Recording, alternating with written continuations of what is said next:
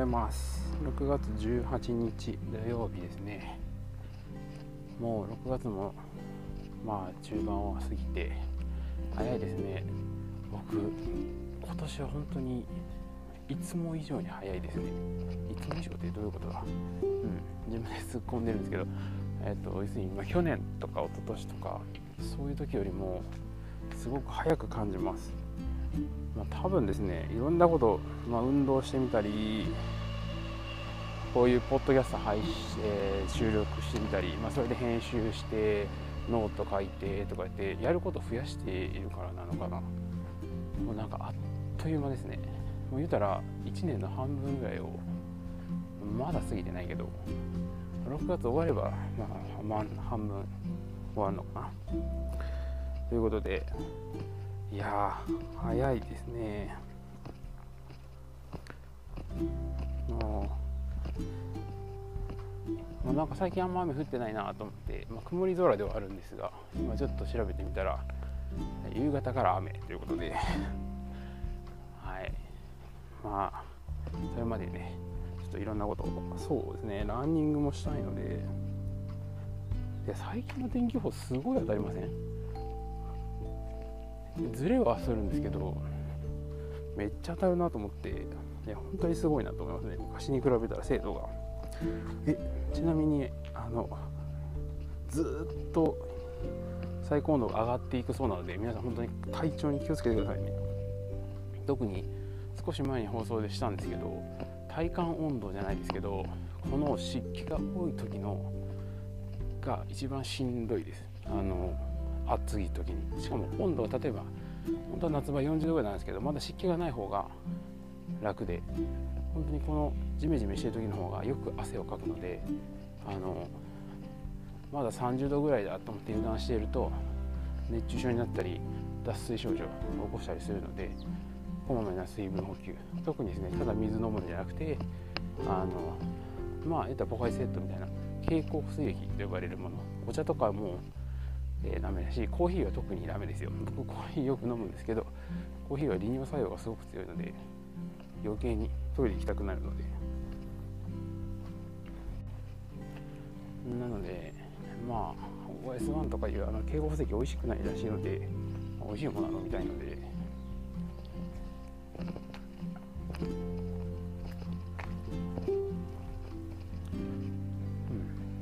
カリスとかアクエリアスが結構ベストな感じですね。糖分ではなくて塩分が取りたいです。はい。うん、よく特にミネラルと呼ばれるものが不足するですね。汗と一緒に出てしまうのでそういうものが不足すると例えば足つったりとかするんですよね。で結局その塩分がミネラルがこうエネルギーを移動したり作ったりするのにいるんですよ。だからカロリーとかではないけれどもカロリーを作り出すものにとって必要でなのでそこが足りなくなるとそれこそ脱水症状だったりあのしびれてきたりとかします。要するに神経ってあの神経あじゃあこれを今日はお話しようかな。神経の伝達。例えば痛みとかってどういうふうにあの起こるか。痛みのし痛みとかそういう刺激に対して体がどういうふうな反応を示して痛みっていうのが伝達されるかっていうのを簡単にお話します、はい、簡単に。で、えー、人間なんかこう触ったり触れたりする感覚がありますよね。で多分痛いっていう感覚があると思うんですけどまずここにこう例えば手のひらにこうブッてこう指を当てたとして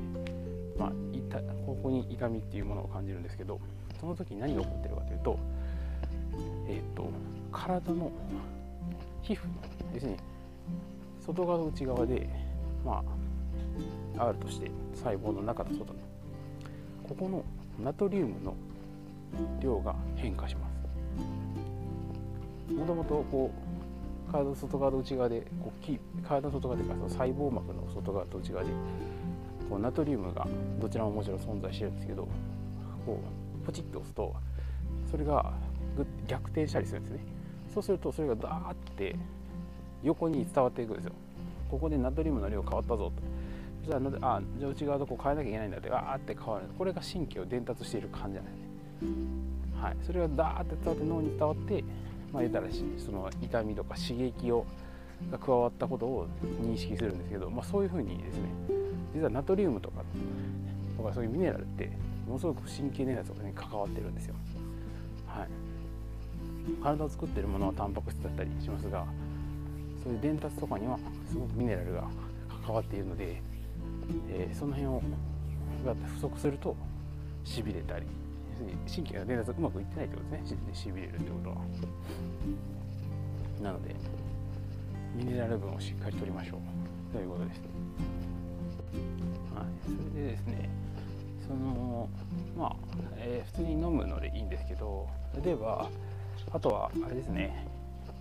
それとまあそのミネラルというか塩分濃度、まあ、要するにね、えー、浸透圧って皆さん聞いたことありますかね、まあ、そのミネラルつながりといいますか。浸透圧っていうのをご存知でしょうか。浸透圧っていうのは、えー、何かのミネラルの濃度が高いと低いっていう濃度に差ですね。がある場合に濃度の高い方に水が流れていく。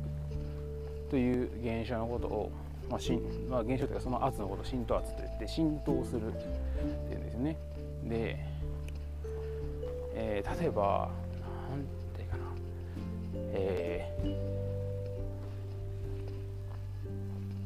ー、ちょっと難しいんですけど今よく実験とかではね。そのミネラルだけを水だけを通す膜とかを使うんですけど例えばこうし、えー、保水液とか蛍光あの化粧水とかもそうですけどこう塗ってこう水分を中にこう取り込ませるみたいな感じがあるんですけど要するに体内のミネラルが少ないと水も入ってきてくれないので水がこう保水できないんですね。で、えー、基本的にそのこれは今何言ったかとお風呂で最近エプエプソムソルトっていうのがセレブの中で流行ってるっていうやつを見てそれでなるなんか面白そうだなと思って見ててたんですけどエプソムソルトっていうのが最近流行っているらしくてこれお風呂に入れるらしいんですがそのそのエプソムソルの正体っていうのは硫酸マグネシウムと呼ばれるものでえー、研究室に所属している有機化学有機化学をやっている人だったらああとよく知っているもので、まあ、どちらかというと、まあ、使い方がまあちょっとそうしたんですけどあのそれをお風呂に溶かすんですね。でそうすると、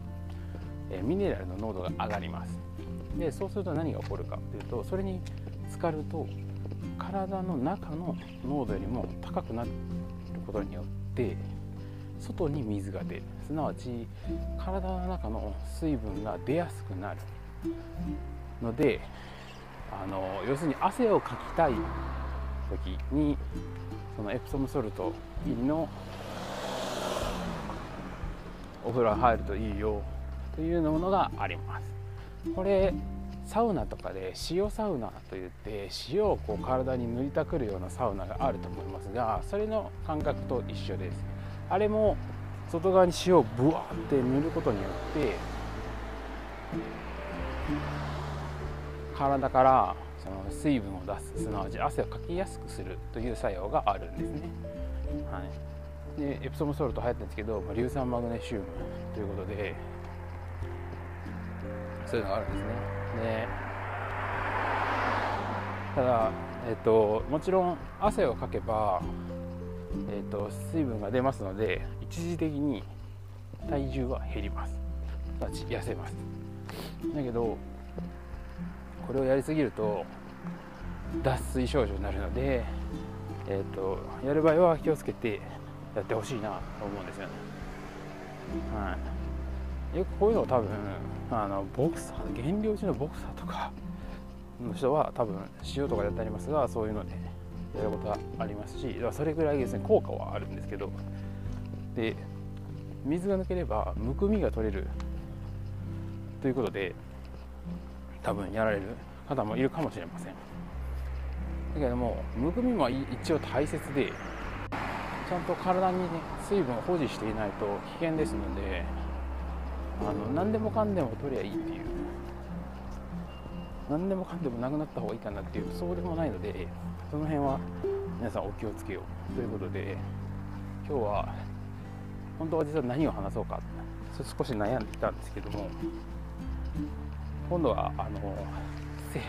日曜日はなんか好きなアニメの話とかもしてみたいなと思っていて、まあ、そんなの誰も聞聞聞かないか分かんないですが、まあ、自分が好きなアニメの続,、えーと、続きが続編がこう決定しましたよっていうあれがあったのでそれについてもお話ししようかなと思います科学者がね仕事しろよって話なんですが好きなアニメ皆さんももし聞いてる方がいたら好きなアニメ自分何かなって言ってこいつは何を言うんだっていうのをちょっと考えながら次のも聞いてもらえると嬉しいですそれでは皆さん良い一日を